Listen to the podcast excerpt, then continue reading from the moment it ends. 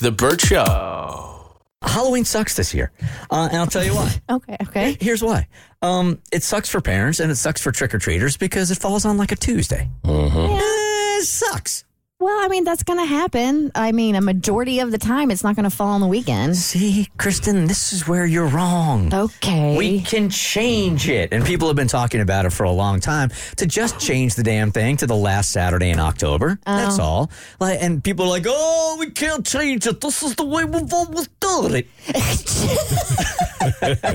they do sound like that. Right. So Thanksgiving is on the third Thanksgiving in November. Memorial Day is the last Monday in May. So just why not make Halloween the last Saturday in October so kids don't have to get up for school? There's no confusion. Parents know exactly when they have to have candy. It's so easy. Because it's a holiday. It's all it's all Hallows Eve and the next day is All Saints Day. No one cares. Um I care and also sunset is at 646. That's pretty early. It is. I mean, so it, you know who it sucks for? Are the 20 something crowd who want to go out and party. That's who it really sucks for. Well, that's bad too. And I champion them.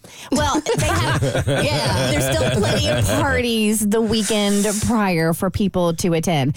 Yeah, I mean, personally, I just know for parents who work and who like have to rush home to Yes. try to get their kid dressed and then to get like to um, get out for Halloween. And I know traffic is notoriously horrendous Terrible. on Halloween day. Um, I feel sorry for those parents because we get off a lot earlier, so that's not an issue for us. This is what we always thought it. How about we just get Halloween off like Christmas? Okay. Yep, I'm down we with don't that need, too. That's we a need idea. Halloween off for the day after. Well, if you have a kid, you want to have the day to spend with them. I'm hoping your kid's not like at a rave until midnight and you have to go pick them up. Look, if we can get Halloween to fall, then I think the Super Bowl is next. Yeah. Then instead of on a Sunday night, we move that to Saturday also. We just stack all the Saturdays. I like this plan. Okay. Write a I'm with petition. I will sign it. I will circulate it. There was actually a petition for this uh, a couple of years ago and got 150,000 signatures, but I guess it wasn't enough to do it. Government's like, we got bigger problems. And they're right. yeah, they are. all right, so the email reads like she knows her husband is planning on buying this expensive ass truck, but he's trying to do it behind her back. She already knows about it. Uh, Mo's got the email. I recently found out that my husband was planning to buy a truck behind my back without informing me, and I'm absolutely furious about it. We've always had separate bank accounts, and I'm wondering if that means we're no longer expected to communicate about large purchases with each other. To give you some context, my husband and I have been married for five years, and from the beginning, we decided to keep our finances separate. We both contribute equally to our shared expenses, such as rent, utilities, and groceries, but we've always maintained our own accounts for personal expenses and discretionary spending. Now, I've always assumed that even with separate bank accounts, major financial decisions, especially those involving substantial sums of money like buying a vehicle, should be discussed and agreed upon as a couple. Yep. Mm-hmm. But my husband seems to think otherwise. He was going to buy this truck without consulting me or even mentioning it until it showed up in our driveway. While small expenses here and there make sense with separate accounts, large purchases are, lo- are long term financial commitment. Also, I don't subscribe to the idea of his money and my money. Our separate accounts are more for convenience. However, if he lost his job tomorrow or I lost mine, I would assume we begin sharing the same pool of money. I also feel that when it comes to our future, we should be able to view both of our incomes and accounts as our mutual security. I mean, if he goes broke, I wouldn't leave him on the street. Therefore, any irresponsible spending does have the potential to hurt us both. So, I'd love to hear from other couples who keep accounts separate.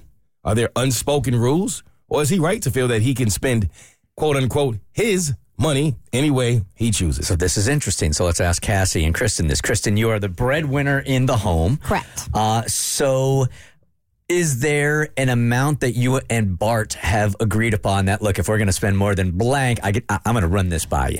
There isn't like it hasn't been like set like a set amount anything over this. We're going to check in with each other.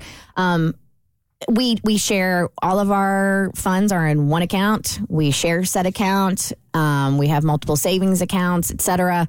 Um, so when it comes to like that primary checking account where most of the stuff gets gets paid, or like the credit card because he likes to get his cash back, so we put everything on the credit card and then we pay that off. So, um, he like prime example yesterday he's doing some major work to the backyard and he has to buy sod and compost, and that is expensive. So he was telling me and then breaking down how much it's going to cost.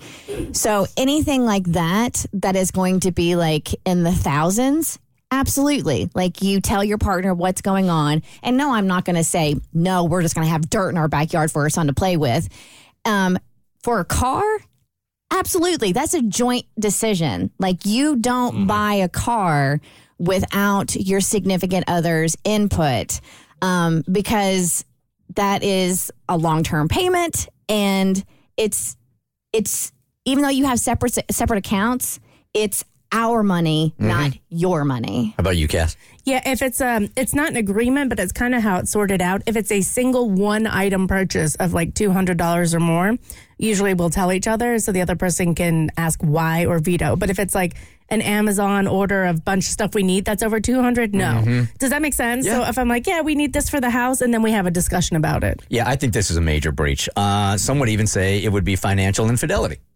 Mm-hmm. Mm-hmm. especially that you're hiding it. Right. Like, why would you not consult your significant other while you're like, hey, I'm thinking about buying a car and like talking it out and talking about your different options, new, used, you know, what type of truck you want. Like, that's a conversation you have with your partner. If we were talking about saving money on the side, right, and now you have a nice little nest egg of $45,000, which a truck might cost or might not cost, we'd be saying, oh, that's for sure financial infidelity. But if he's going to spend this kind of money, not run, her by, run it by her, and vice versa, that ain't fair. Yeah, no, I completely agree. I've never been in a situation like this, but I like to believe that if I were in this situation, the only way I wouldn't say anything is if I thought you were going to say no. Then, then I'm not giving you the opportunity to say no. But I, I, think, I definitely think a purchase this big, you should run it by your partner. Yeah, well, most people I know when they buy a car, they normally have to get a loan from somebody, and if you're a couple.